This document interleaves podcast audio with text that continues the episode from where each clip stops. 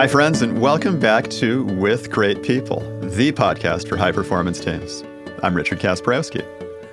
Our special guests today are Mary and Tom Poppendieck. The Poppendieck's, uh, I'm going to embarrass you a little bit, maybe, I don't know. Poppendieck's are two of my biggest agile heroes. They've been a huge influence on me and my work thanks to the books they've written on lean software development. And I mention them every time I teach a class about agile product development. I am super happy to have you guys here as my guest today. Thanks so much. Uh, and listeners, viewers, remember to support this podcast. Uh, just visit my website, kasprowski.com. Hi, Mary and Tom. Thanks so much for being here today. Hello. Good to be here. Is there anything else you want to add to that intro? No, that's okay. As short as possible. All right. um, so, so you heard we were talking before we pressed the record button. This is a podcast about teams. And uh, I have a really, really simple definition of what is a team any group of two or more people aligned with a shared goal. Uh, so it could be a work team, could be a non work team, any group of two, two or more people aligned with a shared goal. That's a team. What's the best team you've ever been a member of in your life? Well, um, I'm going to go back a while because I'm to, I am to talk about work teams. And um, when you're a teacher or writer or consulting with companies, you're not really part of the team. And it's actually a pretty good idea to remember that. Um, but once upon a time, I was on teams, and I'll talk about. I, I, I worked with two really amazing high performance teams while I was at 3M. And I'll talk about the second one. It's the light fiber team.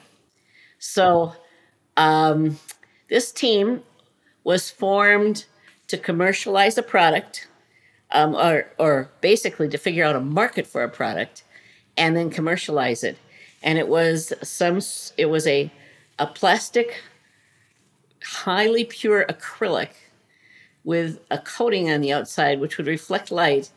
And when you put different colored lights down it with a color wheel, you could in fact imitate neon.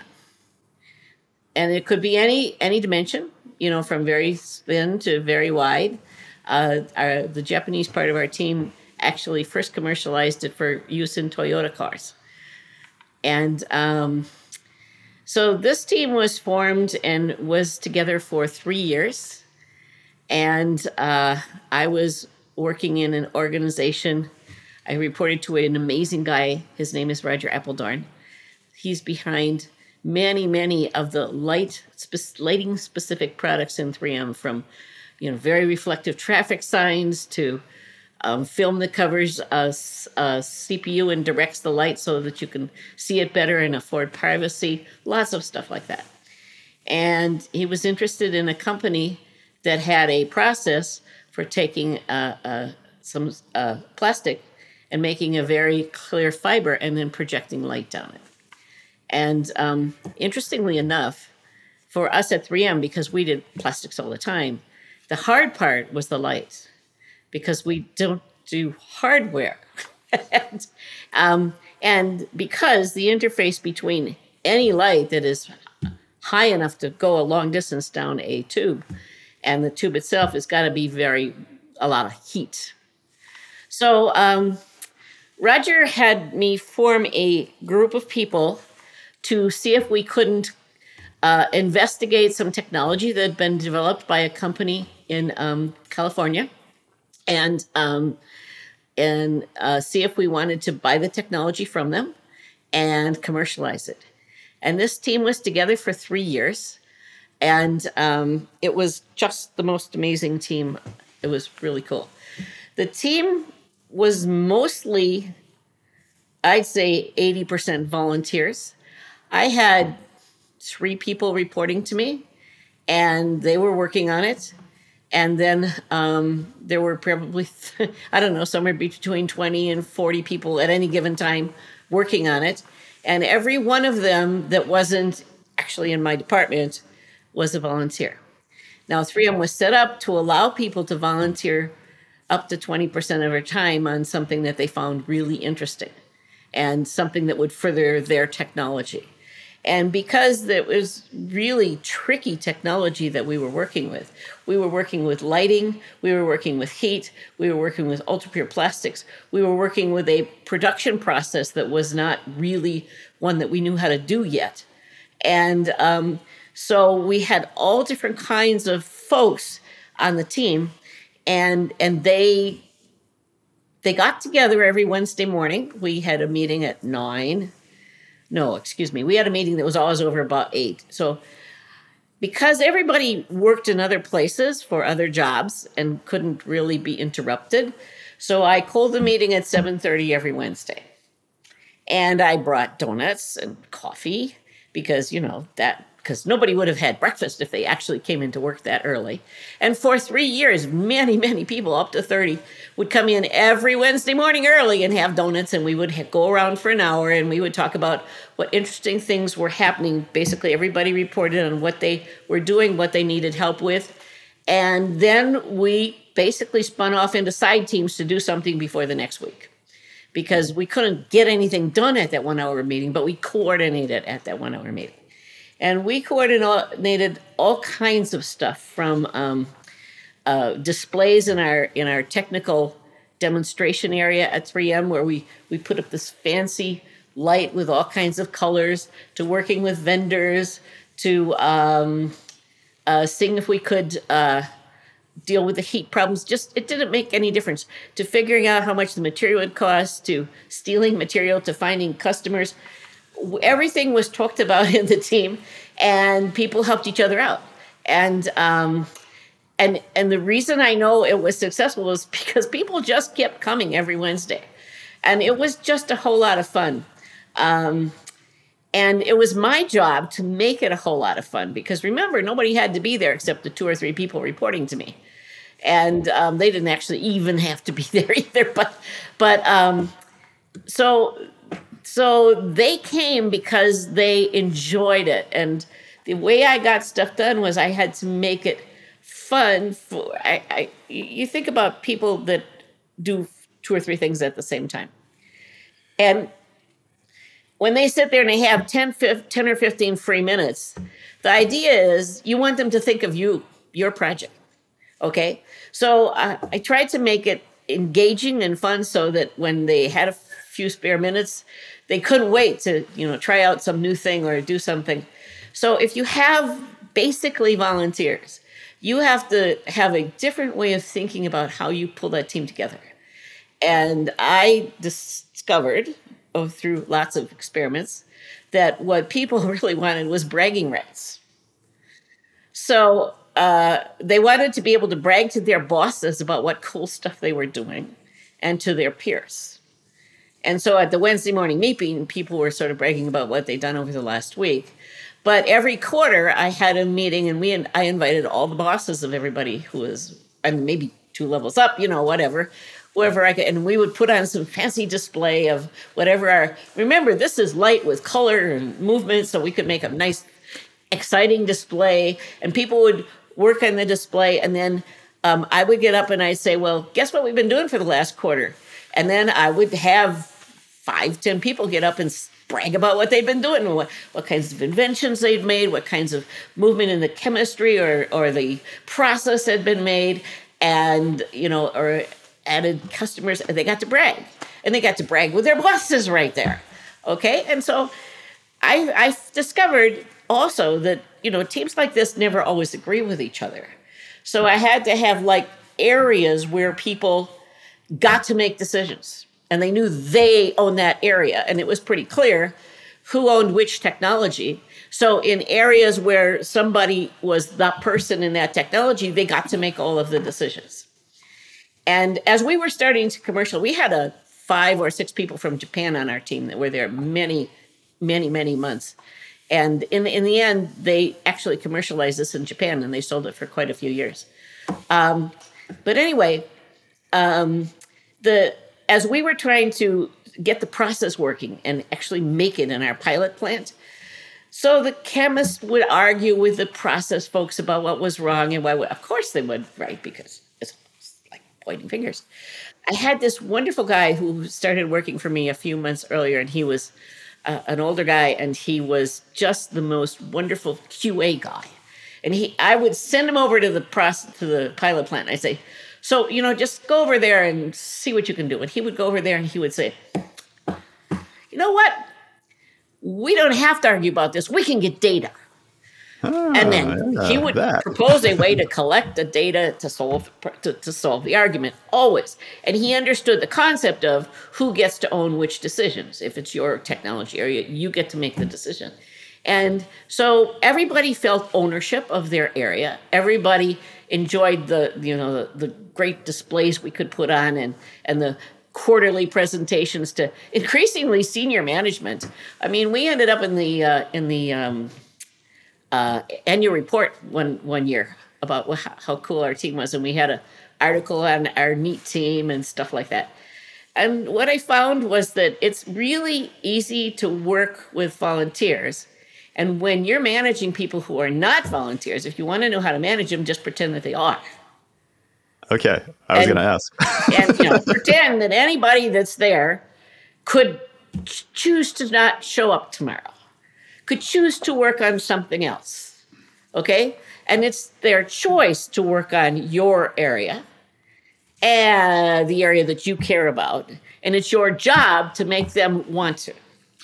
That used to be a hypothetical, but with the great resignation in process around the world today, it's no longer hypothetical. Yeah. Everybody's a volunteer, whether they're paid or not.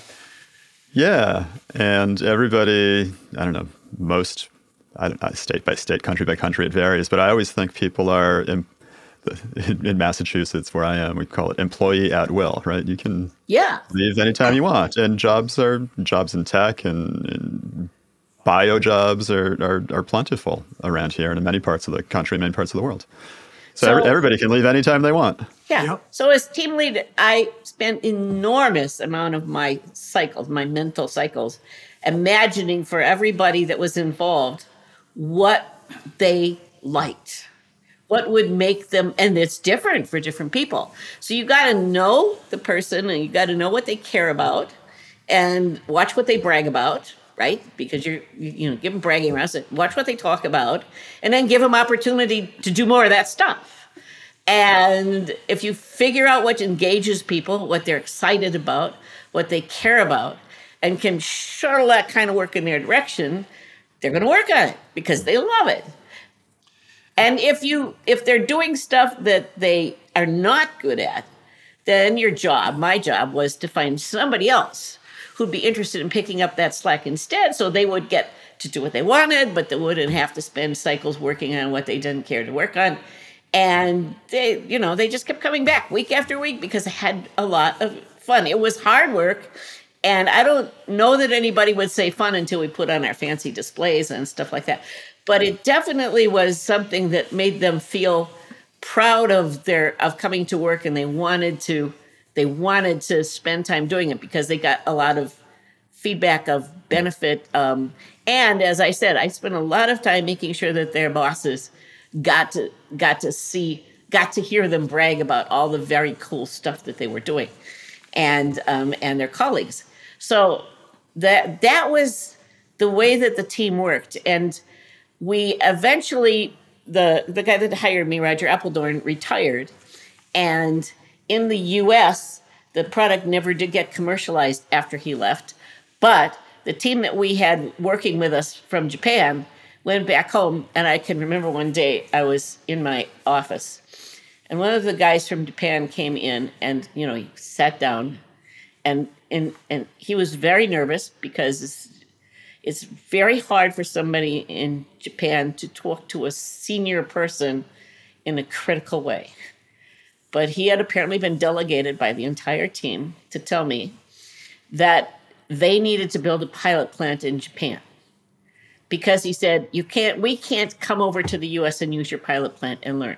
So if you want us to figure out how to make this commercial in Japan, you need to help us get the money to build a pilot plant in Japan. And I had been saying, no, no, it's not necessary because it felt like a lot of money. And he just looked me right in the eye and he says, it won't work unless we have a pilot plant. I said, you're right. Okay.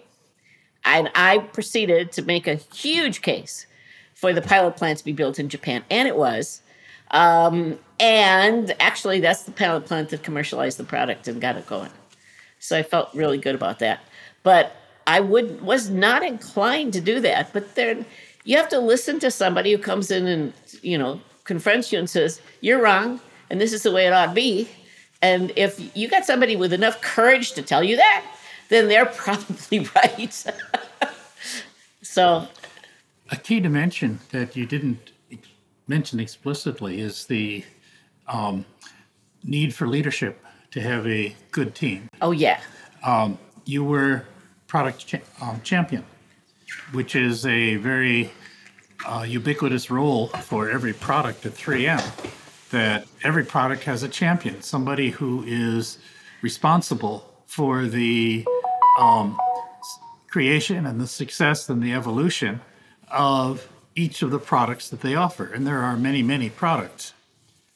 Yeah, so the concept of product champion is the concept of somebody who cares a lot about the product and makes it easy for people to work on that product and makes people feel like their time is not wasted, that it will be a good product, that it will be commercialized, um, that that somebody is leading the group in the direction that's going to be successful. Because if you are in a group where it isn't clear whether or not things are going to be successful, you don't necessarily have the same kind of commitment.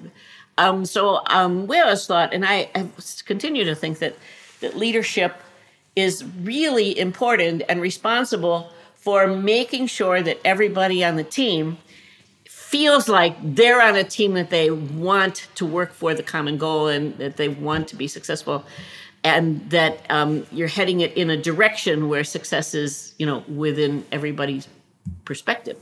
And um, it's that uh, concept of leadership that i've always argued is a really important thing when you're trying to get products done. No, this is not a leader who tells somebody what the team what to do. I surely wouldn't. Remember, I had volunteers. I couldn't tell them what to do. That was like not an option. Um, and I had to make sure that people were, you know, completely free to do their own thing in their own domain. But I could definitely constantly say, well, here's the trade offs here. And if we don't figure this out, then, you know, what's going to happen to the overall product? I can remember um, we wanted to, uh, I had a different team and we wanted to show it in the show. No, my marketing guy wanted to show it in the next show. And um, we went into a team meeting, one of our weekly team meetings, and the quality person said, Oh, no way, you're not going to show this in a show. But he says, But this show is in like four months. It happens once a year. And if we don't show this product this year, it won't be shown for well over a year to the public. And that's just too late. And I said, Yep, that's true. so I said, Okay, so here's the deal. You know, this, the Karen who's in quality, she's going to make the final call on this because the QA gets to say if what we're doing is high enough quality to go in a show. Now, Karen, so you get to make the choice, right? But remember, what Dave said is absolutely correct. If we don't hit the show, the product has got a very long lead time and might just die. It's really a bad thing not to make the show. So, Karen, with the confidence that she got the final say, and Dave, with the confidence that everybody was listening to his case, had a detailed discussion and argument, not on who got to make the decision, but how to make something work. And that changed the conversation from, I want to get to make the call to, okay, Karen gets to make the call, but how are we going to resolve the problem? And so they resolved the problem with something that was in the show that Karen eventually approved of. And everybody worked to make work because they knew Karen had to approve of it. So it's that you have to make sure you have a way to solve arguments that everybody feels like their perspective is taken into account. The, otherwise, you lose volunteers. And if you're going to, as Tom said, if you're going to think about the workforce as fundamentally volunteers, it's a really interesting way to think about leadership. Yeah. You're making this so easy for me. I just think I've only said one thing so far. what was your best team? And we, we've heard all about it.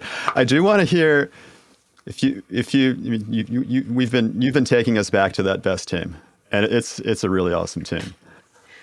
Could could you share one one single word to describe what it felt like to be part of that team, or one single word that would just describe that team? Which would describe the team? I'd say enthusiastic. The team itself was very enthusiastic. They they loved the product. The other thing I think it, they felt was freedom. That is, they got to make their own decisions, whereas this was, remember, no more than 20% of their time. When they went back to work, they had to do what their bosses said. They had to do what their bosses thought was important. And here they got to make their own mind up about what was important, what they got to do. So the freedom that they felt was good too. Also, this was this was a large group of people. You, you had the three Okay. people working for you and twenty to forty volunteers. This is Yeah, depending oh, on when and what processes we're working on. And you know what? Yeah. For example, I had a pilot plant in the end, and there was an entire crew led by somebody that was in the engineering department that was basically build designing and building the pilot plant.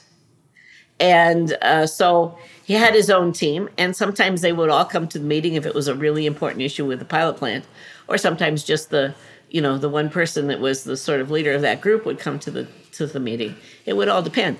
But I always had plenty of donuts, and everybody knew they could come. That's something that is being realized more and more in the software world. Um, for decades, the software has thought of teams as seven plus or minus two, and that is really grossly inadequate. The complexity that seven plus or minus two can deal with is roughly what fits in a container or two, a service or two. And a service or two is not enough to achieve customer outcomes that justify all of the effort. Um, customer outcomes require um, a whole bunch of effort in the operations and marketing, business decisions, policy decisions, um, the uh, testing, the customer support, just like the Light Fiber project did. You have to be able to support the customers. You have to be able to do the production. You have to be able to do all of that. And all of that needs to be coordinated. So the real team that's responsible for the real outcome, which is a positive impact on the people that are using the end product, right. is never plus or minus two from si- Right. six plus or minus two. that that is not a team. That's not enough to accomplish anything meaningful Well, sometimes. in the kind of world where you've got um, much higher levels of complexity, much higher levels of interaction with multiple dimensions. So um, I think that's an important thing about the size team that Mary was describing. Yeah. Um, we've encountered that size team many times. Yeah. Very successful Um, ones. For example, we encountered one in um, Oslo that was roughly the same size, and they were doing video conferencing. Anytime there's hardware involved, there's no choice but to have much larger teams. Now, they broke down into sub teams, but they all coordinated in very much the same fashion that Mary described. Right. I, I, I want to know more about coordinating all these Oh, okay. individuals and Let sub teams. You talked about like everybody has freedom, everybody's a volunteer, people want bragging rights, people had the freedom to do whatever got them the most excited. Okay, but how did they all stay aligned on on what the goal of the the project was? Oh, well, first of all, at 3M, the goal of any product development process is to put a product on the market that has decent margins. Okay. And everybody knows what those margins are. And everybody has to work to have something that their team can put together that will be successful on the market. And, and it doesn't have to be successful the first year, but after about three years, it has to be making a good profit. And the first year, it has to be reasonable. We're not after high sales, we're after good margins. Everybody knows that. That goes without saying. And if you happen to be on a team that puts a successful new margin uh, product on the market, that's like gold stars for you for your career. okay, so that if you were on this team, you wanted to be working on a product that was going to be successfully deployed into the market and um, have uh, have a successful market. So in the end, when, for example, remember when I had this, there was this product we were working on, and I had this argument. The quality person didn't want it to go to the show, and the marketing person did. Well, I said, if we don't make that show, Dave is right. We lose a year, and we probably lose the product in that year. And everybody understood that. I mean, I had to point it out that this was the crux of the issue. But when they had arguments after that, the arguments were over how do we not lose the product, right? How do we make the product successful? So you have to steer the discussions and the arguments and the disagreement towards long term overall success that everybody agrees they're trying to head for and point out how this particular decision makes that happen.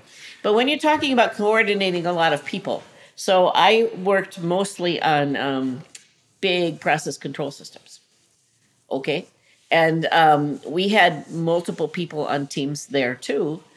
Uh, and we had a project manager of sorts. But um, the, the big hardware is broken into pieces that are logically relatively independent. And just as you look at a spaceship rocket, same thing. It's broken into pieces that are as far as they can make them independent of each other, components and subcomponents. And within any of those pieces, you basically have a sub team that is responsible to the mate, at least the leader of that sub team is responsible to the overall, uh, you know, say project manager, who is ever is in charge of the overall project. So if we're starting up a new factory, then there is a project manager in the engineering department for the factory who worries about the architecture, who worries about the building, who worries about the process equipment. And what we worked on was control systems.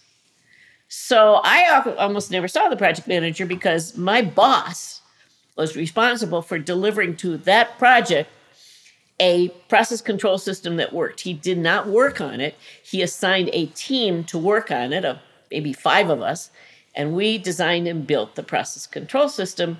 And he made sure that if we had trouble, we got the engineering help that we needed. But in the end, if that process control system didn't work, and it always did, because if it didn't work, it was my boss's problem. You know, it was not I did something wrong. It was he did not structure the, the team so that it could create a successful control system for that product. And that was his job. So um, there was for every subcomponent somebody who really bought the responsibility to make the whole system work.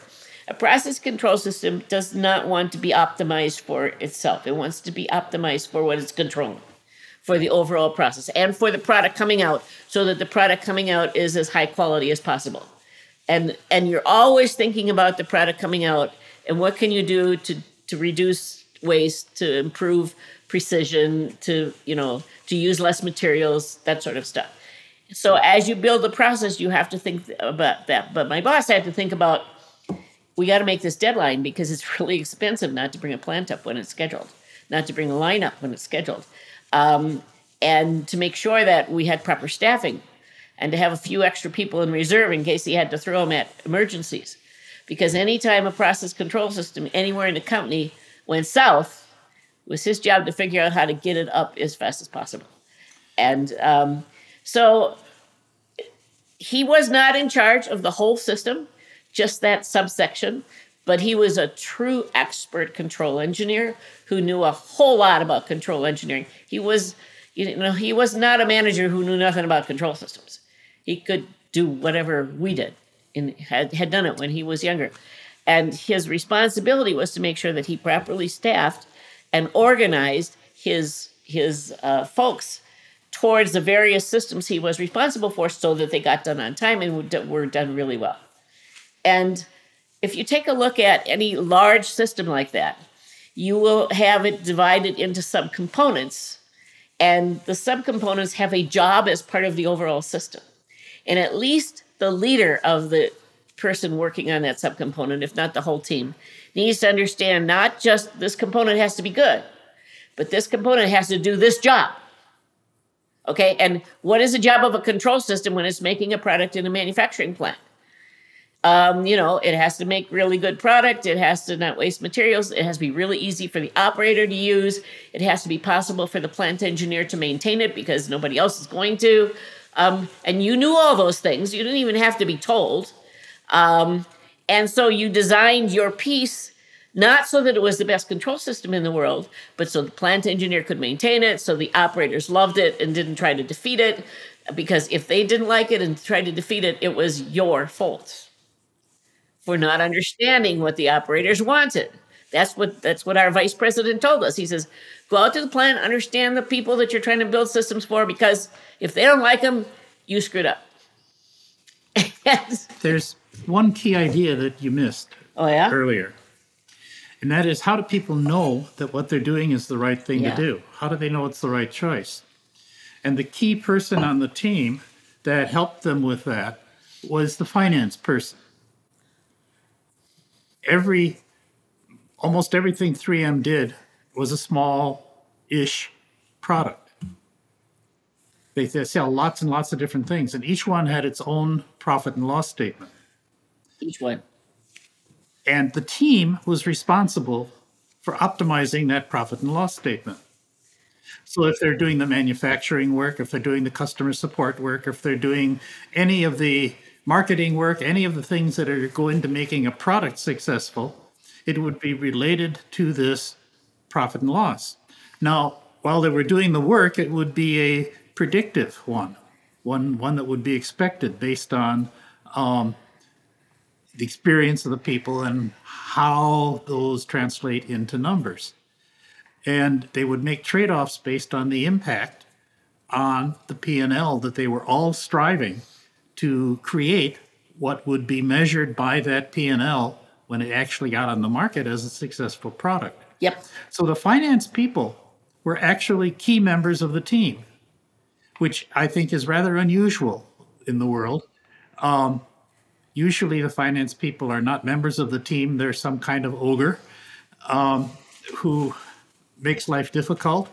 But in this case, they were people that actually made it possible to make data driven decisions based yeah. on the best estimates that the people on the team were able to make and So- the experience of the organization. So let me give you an example. Say it's uh, time to do a presentation to the operating committee of the division that's working on this product. Maybe every three, six months, something like that. So it works like this. First of all, the the boss of the product champion makes sure that everybody is got their act together and that it's on the schedule. And then the first thing that happens is that the product champion gets up and says, "Boy, have we got a story for you? Let me turn it over to Joe the controller." That's it. That's all you say. And then Joe the controller gets up and shows the pro forma P&L projection for the work that's been done so far. Okay? And then you have a series of maybe three more people getting up and saying, here's the status of this particular aspect of the product right now. Because in order to make our next um, goal, you know, move to the next phase, we need to do these five things. I might have even said that at the beginning. That's about it. And then each person that's getting close to their co- completing their piece on the phase, like you have to have a manufacturing study. You have to decide whether or not you're going to need um, warranty support people, and if so, you have to have them engaged, and they have to be thinking about how they're going to get the the the manuals written, all that kind of stuff. So so all those things have to happen, and whoever is responsible for that area gets up and talks about the cool things that they've done in that area and why their area is ready. But it's always led by the um, controller showing the pro forma P&L of how come this thing is going to make money. It's really interesting. And remember, we're not worried about revenue, we're worried about margins. The project manager, the product champion is not a project manager because the product champion has P&L responsibility. Oh yeah. and that changes everything. It's not just a matter of um, specifying something and doing whatever the scope is that you got approved. It's a matter of discovering what's going to generate a effective set of margins on the P&L of the work you're doing. So our product development teams were like mini divisions. They had all of the aspects of any product division, from marketing to to development to manufacturing to tech service, you name it, because the product champion was like a mini business leader. Yeah, you're starting And up a new line of it- business. I mean, think of a startup company. Okay, you've got an entrepreneur with a great idea who hires like five various people to put together the team necessary to put that thing on the market. That's what a, every new product at the company was structured like. Like an entrepreneur with a cool idea, um, and you know somebody that worked to. Oftentimes, if it was within a division, the director of each like marketing and the director of manufacturing and stuff would assign somebody onto the team if you, it was a volunteer one, then you would recruit somebody onto the team in each one of those areas. And you had to have somebody in every area, otherwise you weren't commercializing. okay, and the product champion is like that entrepreneur founding a new company. Like an entrepreneur, absolutely. Yeah. Cool, cool, cool, cool, cool. No champion, no product. Right. That was that was what we always were told. Product Uh-huh. doesn't have a champion, you don't have a product. Cool. Now, what about? I mean, you've shared a lot of stories about what you did uh, and how things worked. How about advice for listeners? How could they? How could listeners reproduce some of this success? Um, to me, the most important thing is to think really hard, not about yourself, not about your product, but the how everybody on the team is is thinking about the product and engaging in it. You have to have your mind on each person and their issues, their perspective, their problems, that sort of stuff. And, And this if is all, you, all 20 to 40 people? well, sometimes I would have a, like, for example, if I were building a process, there would be a process leader who would have a team of, say, eight people working for him. Maybe I didn't worry about all eight people. Maybe I just worried about the process leader. Okay. Uh, it, it would depend.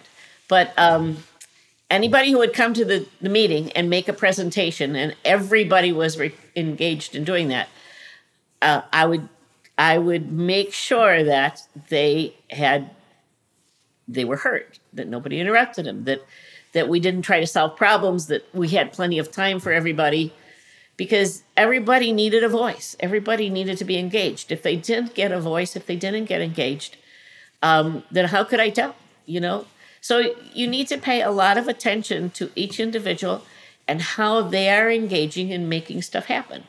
And you need to get in their shoes and think like they do, and they don't think like you. They're different. They're different kinds of people. So if you can get into their view, their perspective, their issues, and find out what is likely to make them engaged and interested, and then pay attention to that, then you're ma- much more likely to have a very successful, engaged person. And um, that's what good teams are made up of engaged people, people who care about what's going on. And that doesn't happen by accident. It doesn't. You need to have somebody that that thinks about how to make sure that everybody who's involved gets the attention and gets the, the things, the problems solved that they need solved, and gets the, you know, gets. Some people don't need anything like the same attention as others. It, it's very different. Junior people are different than senior people, and um, people who are extremely busy with other projects and only have a little bit of time have a whole different perspective than people who this is pretty much the only thing that they do. So you have to pay attention to every person, understand, think in their shoes what it is that will get them engaged in making this successful. If you care a lot about it, then you need to care about the people because there's no way one person can put something on the market that takes 70 people. So if you're leading that, you have to figure out how to make all those 70 people put their best into the into the product. And if if you're focusing on how to get all those 70 people to do their best work on this thing that you'd love to see on the market, that's the way to make it happen. And that doesn't happen by accident. The key word in what Mary just said is market. Now, what's a market? A market is a collection of people who have a problem or an opportunity that they want to address.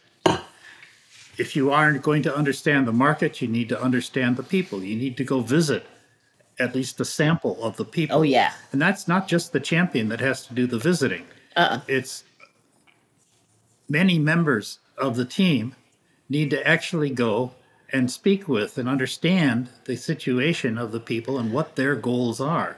Because if their goals are not the goals that your product is designed to meet, it doesn't matter how devoted the team is to the product's goals, it's the customer's goals, the people that are going to benefit from it that matter. And that is the key unifying piece.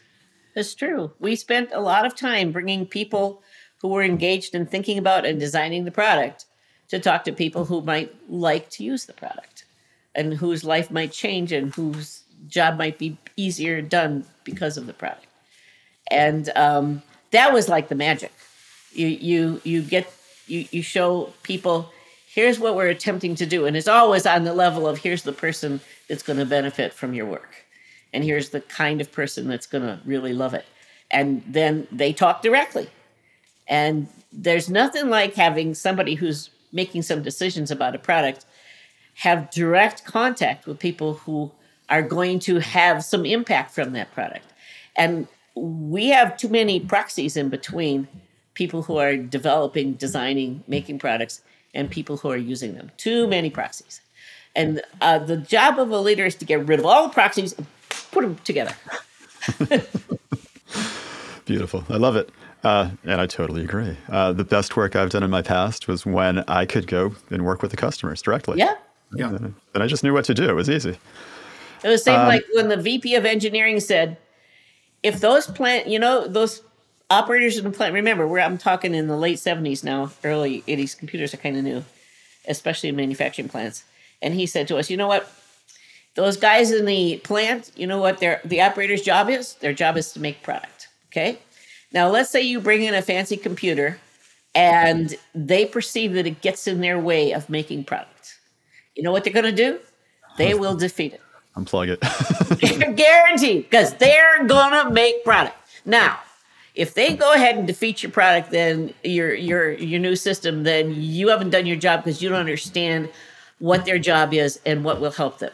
So he made it really clear to us that our job was to get into the plant and understand those operators that were operating the computer, the the the equipment that we were designing, and make sure we had in our head what they cared about.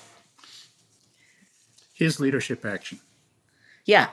So he made that real clear to everybody in the whole engineering department. And um, therefore, we, you know, we designed some pretty cool processes. Almost every single new, um, every single line that 3M put in in that whole period of time required completely new technology because computers were developing so fast. Um, you would never use the same thing you'd use a, a year earlier. You'd always use, and that's still true today, right? You you never use what was good two years ago.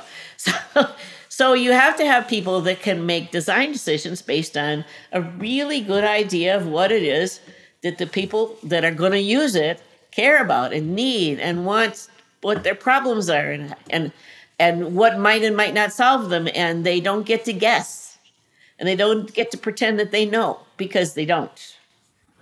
Yeah so this concept of you know um, projects with with project manager giving a list of things to deliver and then if they deliver that on time it's good. I don't think so. Yeah. if you deliver something and it works and it makes great product it's good. Yeah. on time is pretty critical in our business so it always happened but it also had to make good stuff. And um, uh, the product uh, say say a product that there's a point need for a product leader but not for somebody who tells the team here's your priorities and here's what you do next. You know if i would ever tell that to my team they would never come back. If i would ever, ever dared to set priorities for my team they set priorities for me for heaven's sake you know if i would have dared to set priorities for what the team ought to be working on nobody'd come to the next meeting they wouldn't. They don't want to be told what to do. They don't want to be said, told what's important. They get to argue about it amongst themselves and they get to come up with uh, solutions to that. But I sure as heck don't get to tell them. That's like I'm pretending I know how to make the product. And I certainly don't. Yeah. So they have to figure that out, and I have to help them to figure it out and help them to ask the right questions. Mm-hmm. But I don't get to tell them the answers. Mm-hmm. If listeners want to learn more about you and your work, what's the best way to do that? I have a website. It's mm-hmm. www.poppendieck.com. Okay. Only thing is, you'll have to spell prop, Poppendieck right. So I assume you'll have it written down somewhere where they can figure that out. Absolutely will, and a QR code and, there's whatever a- other magic we, we can contact offer. us there, or um, our emails are mary at poppendieck.com and tom at poppendieck.com. really tough to remember. All right. Mary and Tom, Mary and Tom Poppendieck, thank you so much for joining us today. I'm, I'm, I'm super grateful that you could be here with us. Thank you. Thank you. And listeners, remember to support this podcast, visit my website, kasparowski.com.